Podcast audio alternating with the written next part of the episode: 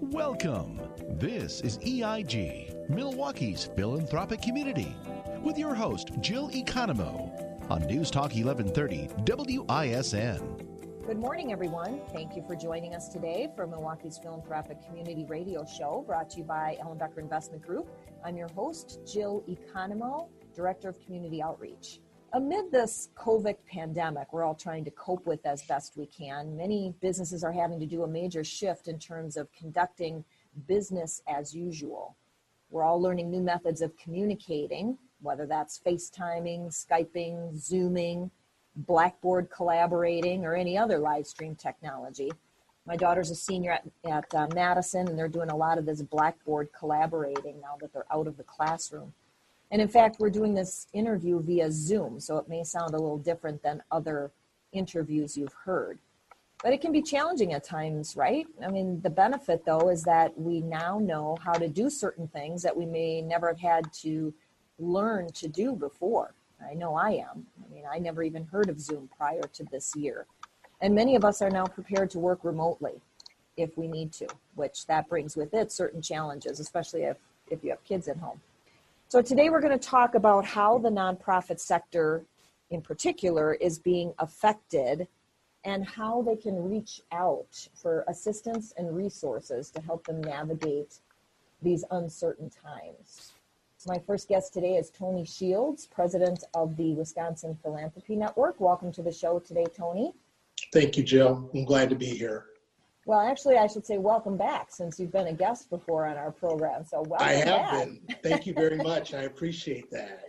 Now, when you were with us before, you talked about how the WPN can help nonprofits. Uh, our discussion is going to be similar today, but with an emphasis on what we're currently experiencing. So, um, first of all, for, for those that may be unfamiliar, tell us what, under normal circumstances, the WPN does for nonprofits. Yeah, the uh, Wisconsin Philanthropy Network is a member organization of uh, philanthropic interest throughout the state of Wisconsin. We have a 130 um, member organization that serves more than 600 people in the field of philanthropy throughout the state of Wisconsin. Um, our membership is comprised of organizations such as community foundations, corporate foundations, family foundations, uh, health related foundations, and um, higher education foundations. And our goal as an organization is is to promote effective philanthropy. Um, philanthropy by nature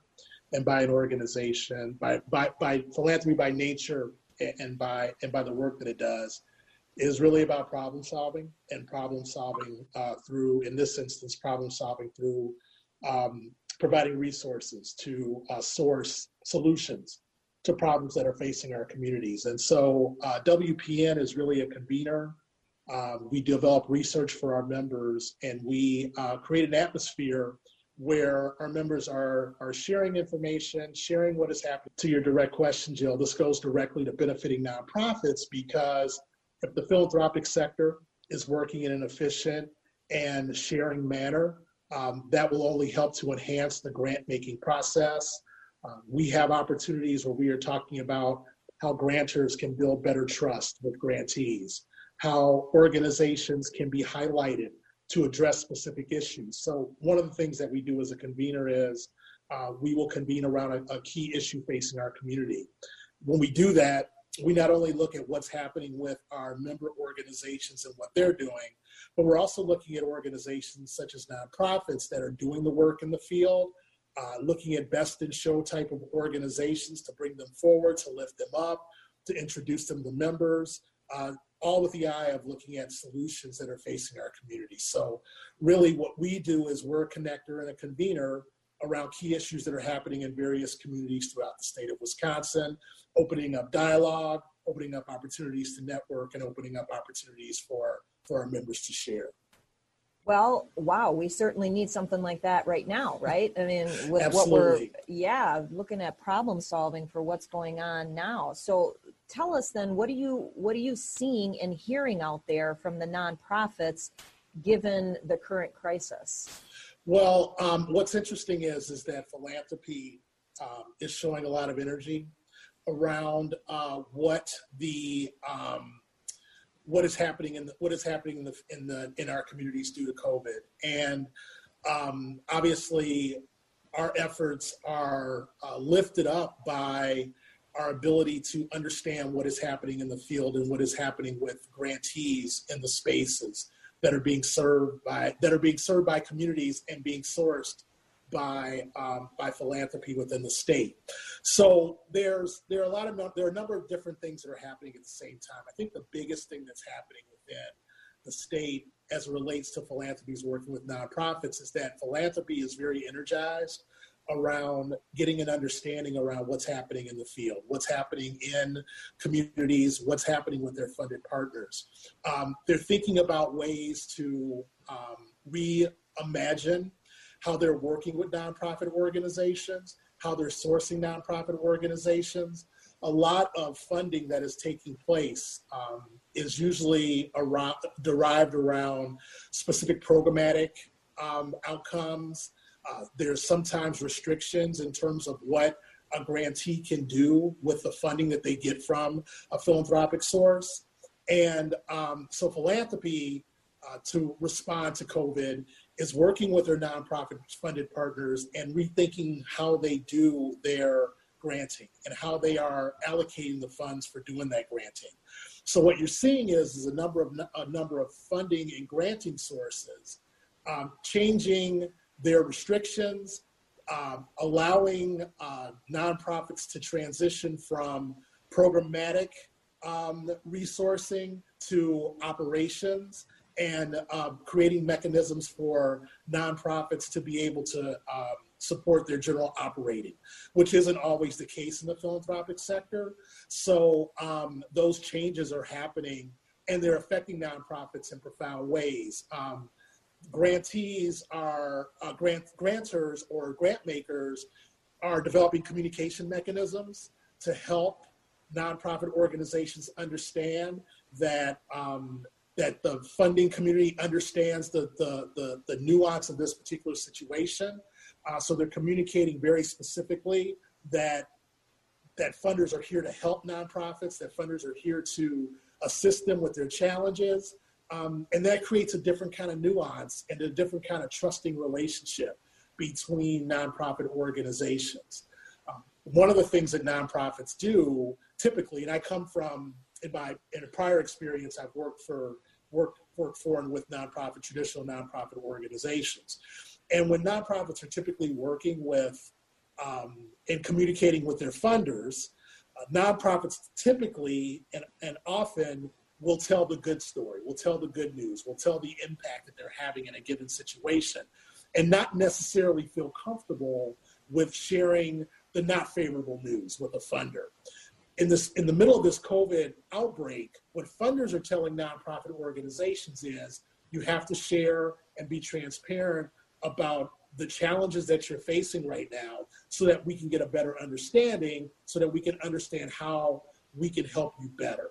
And so that's been a real message change. I think grantors and grant makers have always felt that way, but helping to bring their grantees along, helping to bring those nonprofit organizations along, and building um, an environment of trust that people can be transparent and honest has been a real game changer uh, by the way that COVID is um, by the way that COVID is affected.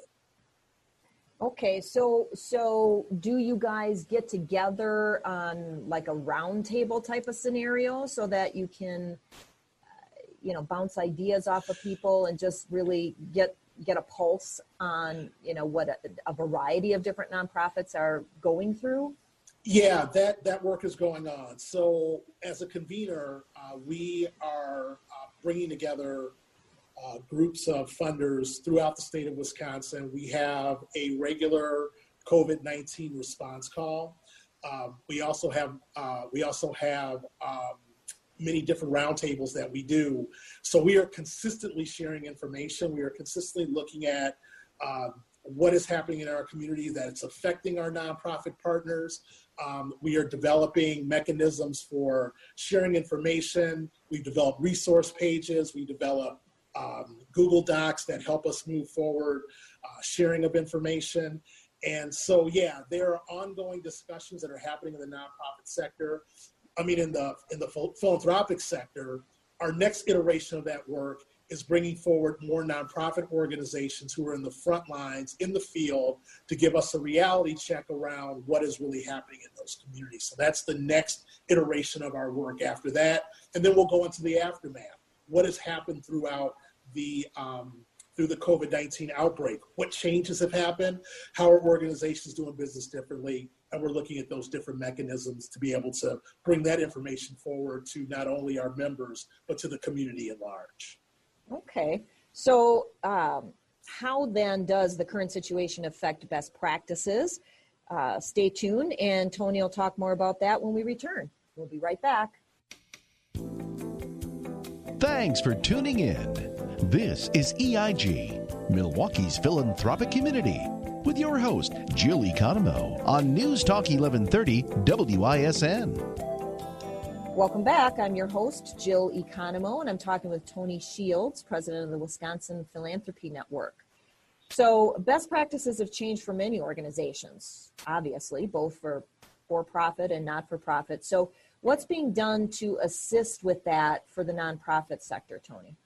So, one of the things that's happening is we, as a, as a membership organization for philanthropy serving organizations throughout the state, um, we also work with and uh, build off of relationships that we have as an organization with national philanthropic philanthropy serving organizations. So uh, WPN is a member of the National Forum on Philanthropy. It's an 80 member um, worldwide group of organizations that work with philanthropy um, within states and with particular segments.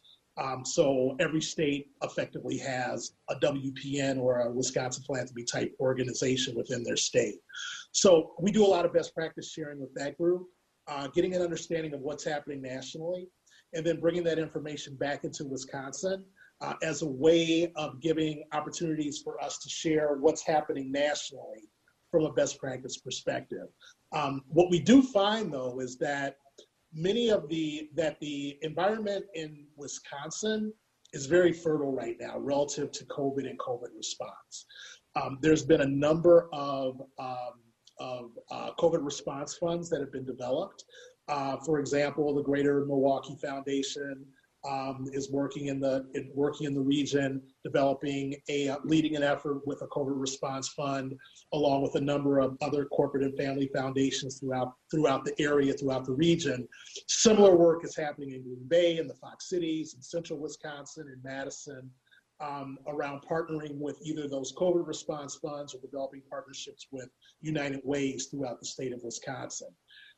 To launch that work, to get that work underway, a lot of it was derived around best practice information sharing among the member organizations, and then best practice information sharing around how they are working and uh, inviting nonprofit organizations to participate in that fund in that fund seeking process. So the the the corporate, uh, not the not just the corporate, but the foundational best practice conversations that are that are underway within within the philanthropic community are very very vibrant.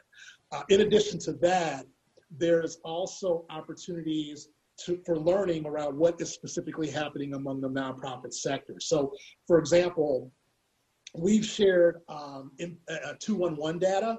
Uh, so 211, the emergency line for services that come into communities.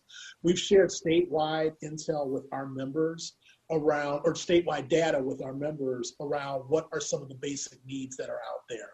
Um, so uh, not surprising, things like food insecurity, uh, housing, uh, employment were the key things on the forefront of the work that um, that people are calling in about to talk about their needs or trying to find solutions to their needs.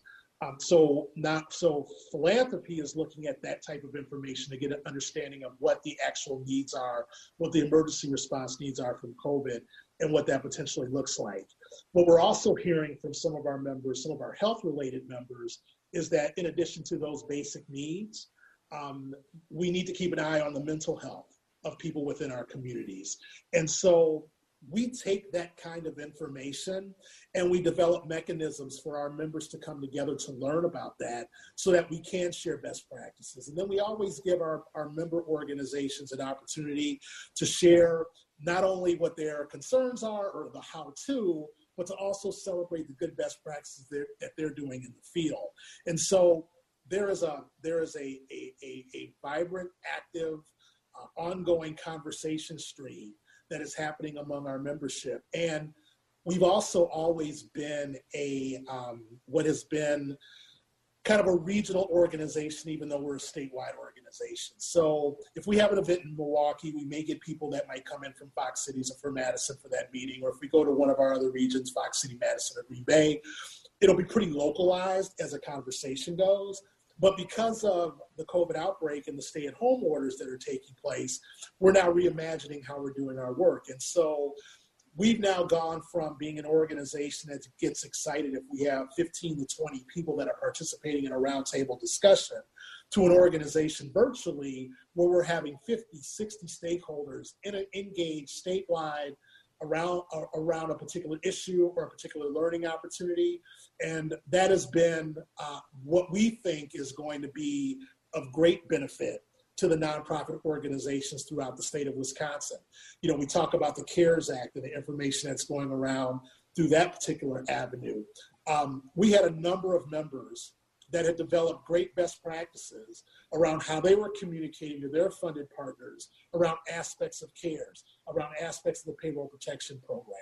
And so when those organizations came up with those initial outreach to their members, they inspired others to do the same. And so now other members within our within the WPN membership are now doing similar actions to reach out to nonprofit organizations to better inform them, better let them know about opportunities that are happening out there. And all that is being developed within the best practice landscape around that work you're probably going to find that you'll be conducting Zoom calls or whatever uh, live streaming you're doing from this point forward. Because if you're impacting a great greater numbers, that's awesome. It, it has really been an, an informational and very transformational um, aspect of our work. Uh, we're surprised that you know as a as a convener, we've been an organization that plans, conceptualizes a meeting, plans it, develops it, schedules it, puts it forward. Many cases, this is a two and three month process to be able to put this on, uh, to bring in a speaker, to coordinate travel and all those things. We've been able to pull together rich content meetings and rich content conversations in as little as a week to 10 days, um, just because we're working that more efficiently. So um, while you never want to talk about the leveraging of a, of a, of a pandemic, um, as an opportunity, as an opportunity, we have seized the chance to reimagine how we do work, reimagine how we are um, engaging with uh, our members and stakeholders across all different platforms. And we've really changed the way that we're doing business. And so we will have to look at this on the other side when this is quote unquote over and rethink about how we're doing our business. And I think we've, we've begun the process of developing some great best practices in order to do that. Yeah, I think that's the benefit here. Like I said right. at the opening of the show, is that yes, it is transformational. Uh, many people, including myself, have learned how to do things we never thought that we would have to do before, but uh, it's a good thing. You know, we're learning mm-hmm. how to do things differently. I'm curious, Tony, you had talked about the fact that nationwide uh, you're getting data. Do you find that Wisconsin is different than the other states uh, because we're, you know, the, the, the stats are, are different across the United States. You know, some have a much larger impact than, than Wisconsin. Are you finding that best practices change because of the, the numbers of COVID cases changing or not really? Um, no, not really. Um, I think what the, what the impact is from state to state and what we're finding is that Wisconsin is very consistent with the rest of the nation around how funders are communicating with nonprofit organizations. The sourcing of COVID response funds is very much aligned with um, is very much aligned with what um, with what is happening nation, nationally. Um, the whole idea around looking at equity in the in the grant making process, but not only looking at equity from an urban issue, but also looking at equity, urban, urban kind of diversity issue, but also looking at equity as it relates to rural populations and socioeconomic issues that are happening in rural spaces. So what we're seeing from a national perspective is there's just a lot of really good content and a, a lot of really good ways to do business. And Wisconsin is right up there at the top in terms of creating a diverse menu of ways that we are addressing the COVID 19 uh, pandemic. That there is a lot of good work that's happening in Wisconsin, and we are actually developing, in, in the process of developing more best practices that can be shared nationwide. So I'm really excited about the work that's happening here. I'm, I'm super inspired and appreciative of the philanthropic community and their work and their engagement as we've been working on this. Well, and we're proud of the uh, of the organizations like yourself that that step in and say, you know, we're here to to help. Um, if there's a nonprofit listening that wants to reach out to you and maybe be a part of these roundtables or just to get uh, some information that we'll be putting together, how would they do that? I mean, can they do that? They they can. So in a in a former world, in, a, in, in the old world, um, I did a lot of um, I did a lot of convenings and a lot of opportunities to understand what's happening in the field. And so I've done a number of, and continue to do a number of introductory meetings and getting to understand nonprofits and the work that they do and what their work to source is. And then what we do as an organization is we uh, look at key issues. We look at issues of interest that our members are looking at. We look at areas of areas and issues of prominence, things that are happening immediately within our community of interest. And then we think about, from a nonprofit perspective, who's doing that work, who's effective in that work, or who's doing something on a small scale that may need to take their work to scale, to a broader scale. And then we think about how we can engage those nonprofits in um, mutually beneficial conversations with our members to talk about the work. And so we're always on the lookout to learn about nonprofit organizations. We're always on the lookout to learn about what organizations are doing because as we are planning content for our members, we're thinking about how to bridge those relationships. We also have a number of programs that we invite nonprofit organizations to. We have an annual statewide conference that we work on, um, and other avenues to be able to bring nonprofits forward and give them an opportunity to interact with our members. So, what I would suggest to anyone is that you visit our website. You can find our contact information on our website at, at wiphilanthropy.org. WI is in Wisconsin, philanthropy.org. Uh, check us out. You can look at our information on there. We have contact information there, and you can feel free to reach out to us um, and maybe we can schedule a talk or a conversation as we go forward on that. So, um, yeah, it's it's a great opportunity for us to be able to do that. Wonderful. Well, thank you for sharing uh, all all that content today. Good information. Uh, if anybody wants to reach out to you directly, do they just do that again on your website? Yeah, or? they can do that on our website, or they can they can they can uh, send me an email, T Shields, same at wiphilanthropy.org. So okay, feel free right. to feel free to reach out to me. All right, super. Thank you so much for Great. joining us today, Tony. Thank you. Thank you so much for the opportunity. Thank you, guys. You are welcome. What we want our audience to know is that there are people who are available to help. Tony and, and our next guest coming up, and many others. Um, for the nonprofit community, things may look a little different than traditional for profit organizations. So we want to be sure to have guests on today that can speak to those issues. Coming up next, we're going to hear how a local CPA firm is helping nonprofits understand how the CARES Act can help them. More about that when we return. We'll be right back. You're listening to EIG, Milwaukee's philanthropic community, with your host, Jill Economou, on News Talk 1130 WISN. Welcome back to Milwaukee's Philanthropic Community, brought to you by Ellenbecker Investment Group. I'm your host, Jill Economo. Understanding the intricacies of the CARES Act can be quite difficult. You may need to call on some people that deal with it every day and understand it much better than you. So, our next guest today is Diana Lutman, partner with the Ritz Holman CPA firm. Thanks for being with us today, Diana. Thank you, Jill. I'm very excited to be here. So, Diana, a couple things here about you. You are a partner at Ritz Holman CPAs, mm-hmm. uh, working with nonprofits specifically for the past 20 years. Uh, Ritz Holman serves nonprofits in the greater Milwaukee area, and you focus on audit and uh, consultation with nonprofits.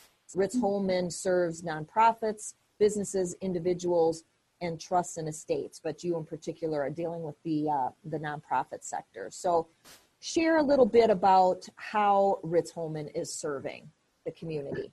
Yes, thank you, Jill. Um, so we are really focusing a lot of our time right now in making sure that the nonprofits we work with are really aware of some of the resources that are out there. Uh, this CARES Act our, and our whole environment has really changed at a pace I've never seen before. Um, and everything has become very time sensitive. So some of the things in this act have turned around in, in an amazing way. Um, for instance, the CARES Act was passed into law on March 27th, and by April 16th, that's not quite three weeks later, so short of two weeks by a day, the funding had run out in that first allotment. No so, surprise there, though, right? you know, yeah, I mean, constantly changing, you know, on a dime. But yeah, it's amazing. I mean, we've we've been watching it hour by hour. Um, in fact, today I have been watching the news. Um, the House, so the Senate has passed a bill to increase some of the allocation of funding uh, for the stimulus package, and some of that is for the CARES Act. So we're waiting now for the next passing um, so the Senate, I said that wrong, the Senate has passed and the House is working on it today, and then we believe the president will sign the bill. So we don't know for sure yet, but we expect more funding to be available, and that would mean that people would need to start applying for those loans again. So I'm looking forward to talking about that loan program a little bit. Um, so at Ritz Holman, we're working very closely with the nonprofits we work with and also the businesses that we work with. Um, we're making sure that we know what's happening. Some organizations, we are actually doing the loan, pulling the information together for them and helping them get their loan completed and in. Um, sometimes we're just talking with nonprofits to learn if this program is right for them or not. Not everybody is taking part of it. So we're really in the details for some and then higher level consulting for other organizations. You know, we're, we're passionate about working with nonprofits and keeping them healthy. I think it's so important for nonprofits to look at this funding and consider if it's right for them. Uh, this funding is, it's a short-term funding. Uh, there's just, you know, it pays for certain costs on the short term, but I think the economic impact is going to be much longer. So even if you're doing okay, you know, this very immediate moment, you may need this down the road. So I just. But you're saying that this PPP or the Paycheck Protection Program is just part of the stimulus package, the CARES right. Act. So what is the PPP program in particular? You know, let's say there's a nonprofit that that for whatever reason isn't even aware that it exists or or or how it could help them. Okay. Yeah. So you know, looking at this CARES Act and what's happening here, um, what this whole PPP program and CARES Act is about is it's about keeping people employed. Uh, we've heard that 22 to 26 million people are unemployed this week, uh, a great number of people. So the, this program helps employers keep people on their payroll. It keeps the economy going, and it also helps those people to know they have a job to come back to uh, the fear factor when you're unemployed, uh, it's just so much better if people are able to stay at their same company and you know then that company also doesn't have to worry about who will they get to start the job once they're back in business again. Right, I talked to a number of nonprofits that are really worried. Well, if we lay people off, how, what will we do when we need them again? And they don't want to lay off people. So this is an opportunity to keep people on payroll um, if you can imagine, the revenue streams for nonprofits are all over the place. Um, you know, and, and, looking at how quickly all this happened, some places really shut their doors and walked away. Uh, imagine that church. You know, I think of the churches that have people sitting in their pews sometimes collecting money in a basket. Um, well, many churches are doing electronic giving, some probably are not, and you don't have people there to ask them face to face. So certainly churches are, you know, impacted by the donor funding coming in. Um, same thing for if you're operating a daycare or other face-to-face services with clients. Like that running, that revenue stream is quickly impacted. And so this is a way to sort of replace those funds so that you can keep people on your payroll. I mean, yeah, some of the nonprofits I'm talking to are still doing a lot of services. They've just had to change how they're doing it. Uh, before they were meeting face to face, they had sort of interruption and they're revamping, and now they're doing Zoom calls and they're doing um, things over over technology like the rest of us. Yeah, that whole think, uh, business as usual is changing for most everybody. I think. Right, it is. I've I've been impressed with how much they've been able to do. Um, when I've talked to people, I've thought, you know, maybe things had stopped and they really haven't. So maybe just a small interruption, but I'm glad to hear what Tony was saying about uh, funders really looking at funding the total operations because there is going to be a change for many nonprofits if, if they can't change exactly how their programs were run before. Okay, so the one thing I mentioned, churches, I just think it's important to note that churches are eligible for this CARES Act funding. Um, sometimes they don't have that 501c3 certificate and then they're not eligible to apply. They don't have to have this for this program, so they are eligible get, to get funding here. Okay, so next, you know, let's just talk about what what I think are the most relevant parts to the Paycheck Protection Program. Okay. Um, so the first allocation of funding was $349 billion, right, for this program out the door already, potentially another 310 coming in. What this program is, is it allows organizations, including nonprofits, uh, to get a loan and then hopefully down the road that loan will be forgiven and they would just keep those funds and use them as needed. Um, the way that you get the loan forgiven is you keep people on payroll. So the point of the funding is to keep people on payroll. And you know, you look at the different businesses out there, this has been in the news a lot, but this program is really set up to help small businesses with 500 or fewer employees. Uh, we've seen a couple things pop up about places that have more than 500 because it is based on the physical location. Uh, and then, you know, the other requirement to be eligible for this program is that you have an uncertainty in this current economic condition that we are under. I think uh, everybody so, does, don't they? well, that's I thought. Like, I think everybody has uncertainty right now. Yeah, yeah. Uh, and and you know, it doesn't talk about the exact timeline of that uncertainty or what it is that causes it. It doesn't make you look at revenue streams, but you have to have some need for it to support ongoing operations. So that once you've met those one of those eligibility, both of those eligibility requirements, then you look at how much of a loan can you get. Uh, so the loan is based on your employee costs, and you would get two and a half months worth of employee costs. That would include your wages you pay to people, your health insurance, your retirement, uh, your state unemployment. So two and a half months worth of those costs will give you the loan uh, then you would go through the loan application, the process, you would get your money. The next requirement is you need to spend that money. You need to spend it to keep people employed as the primary purpose. So 75% of that loan has to be used on payroll type costs. And then, you know, if you if you didn't burn it all up with that, you can pay your rent and mortgage and interest and utilities. Okay. But so, are is it uh, true that not every nonprofit can take advantage though of this paycheck protection program and if so you know what do you do then? You know what are the options? Uh, actually we're going to deal with that question in the second segment. So stick around and when we return diana will educate us on what the alternatives are. We'll be right back.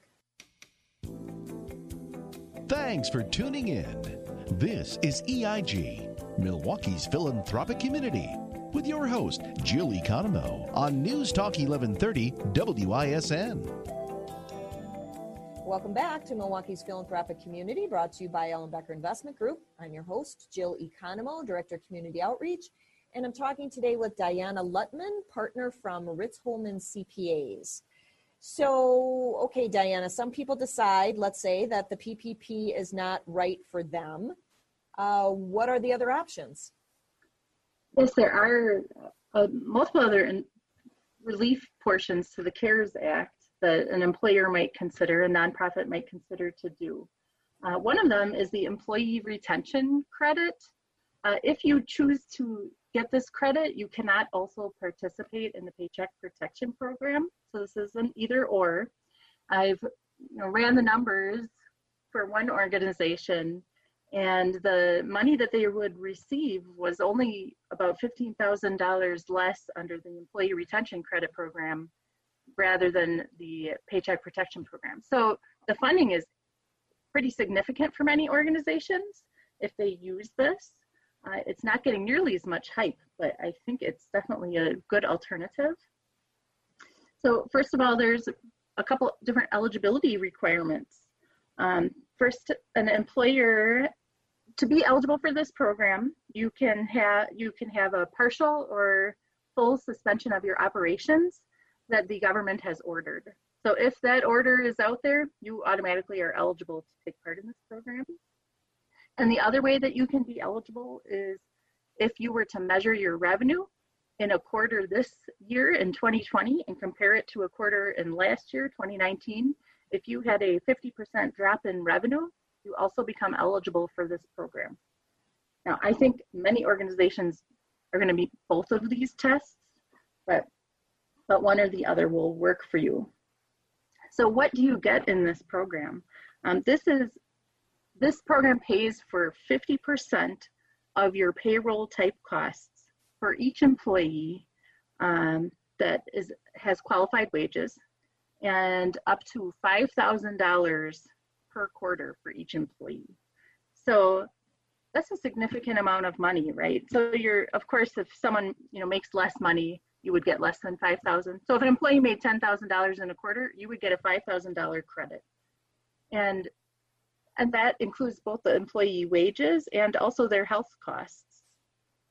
So that's you know then you ask, well, what are the qualified wages? And there are really two different pools of employers. Those are, some employers have 100 or more people and some have fewer. If you are an employer that has less than 100 people, you can count all of your employees and use their qualified wages, up, up to $10,000 of wages, and then you get half of that back. Um, if you have 100 or more employees, then you only would count employees who are not working for you anymore, but they're still on payroll.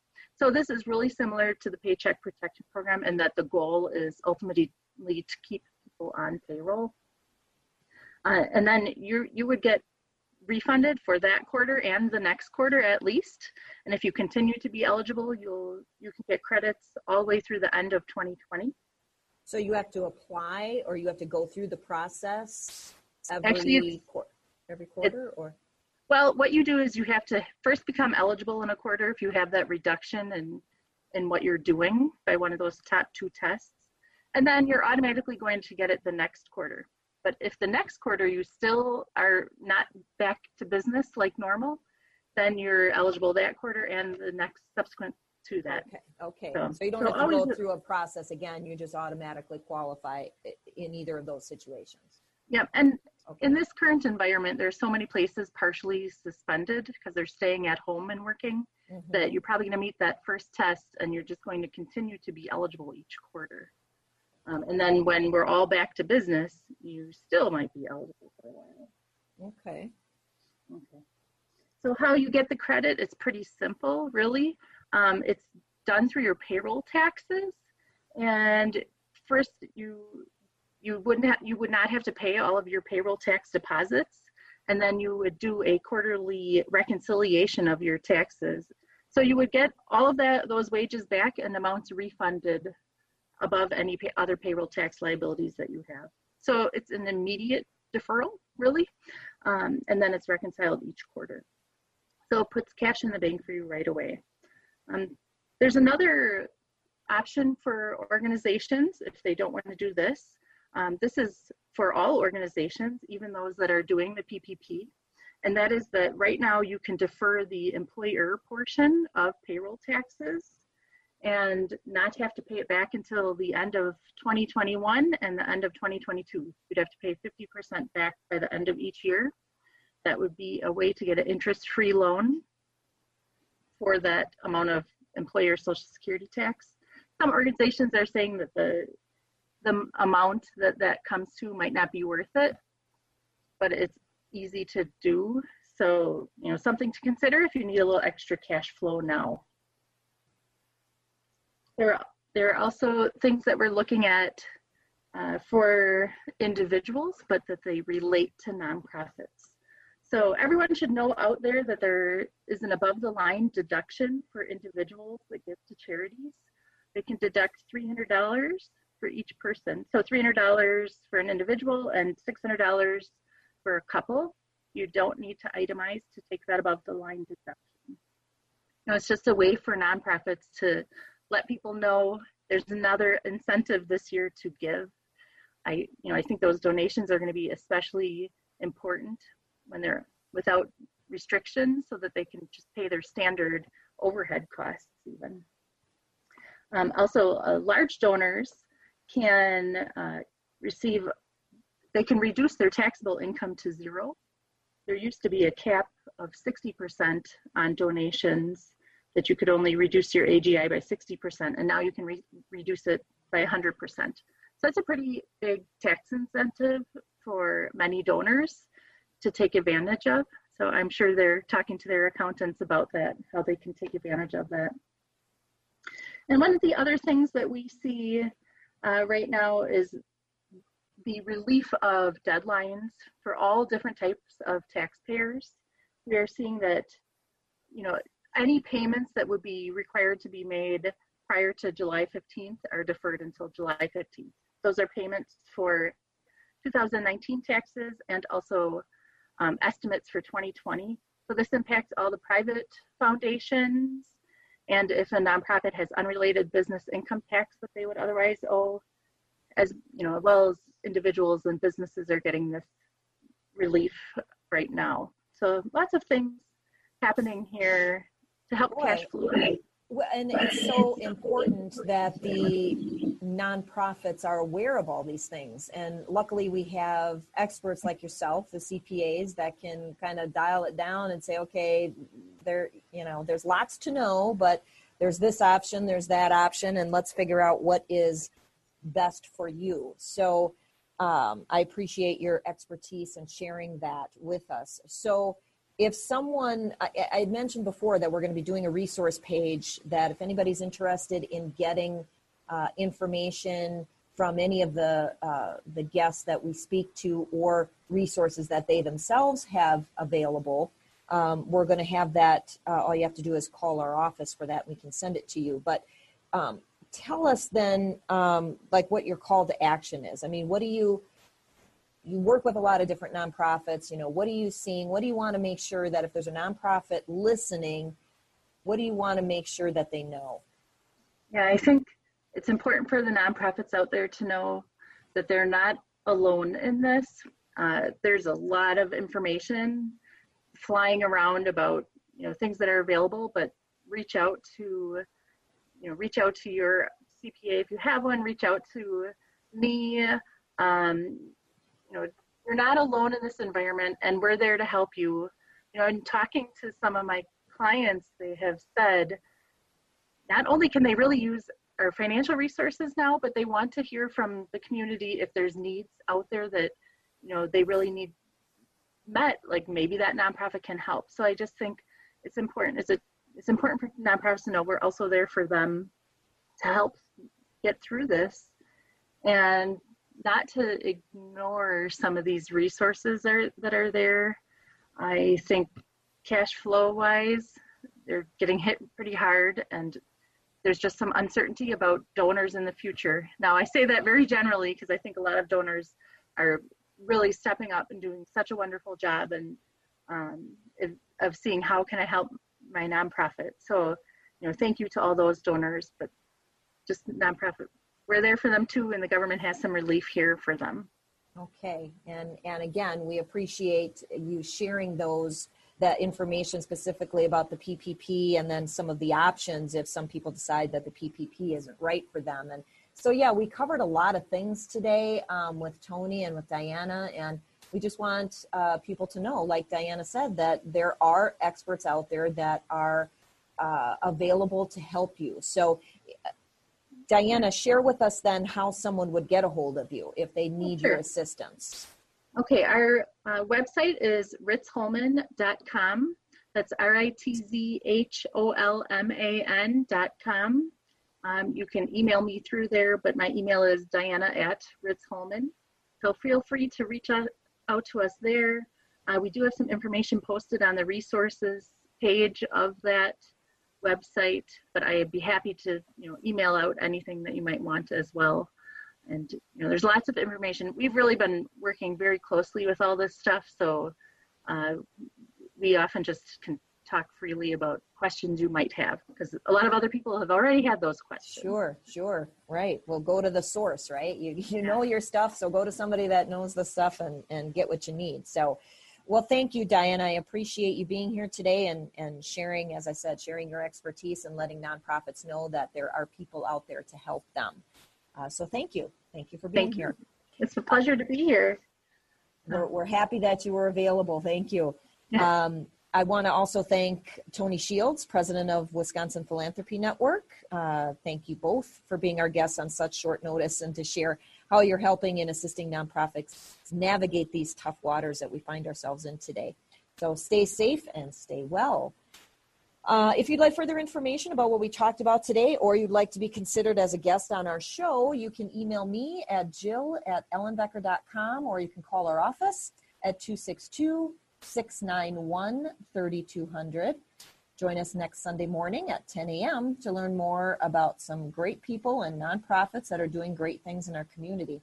You can either tune in on the AM dial, AM 1130, or you can go to News Talk 1130 on your computer. You can listen on your cell phone via the iHeartRadio app, or you can visit our website at ellenbecker.com to listen to previously aired shows. You can also listen now on demand at Spotify, Stitcher, Google Play, or Apple Podcast. I hope you found the information we shared today helpful. Uh, hopefully, it got you thinking uh, about uh, ways that you may need help and who you might be able to reach out to. So, uh, have a wonderful day, stay safe, and stay well. Thank you.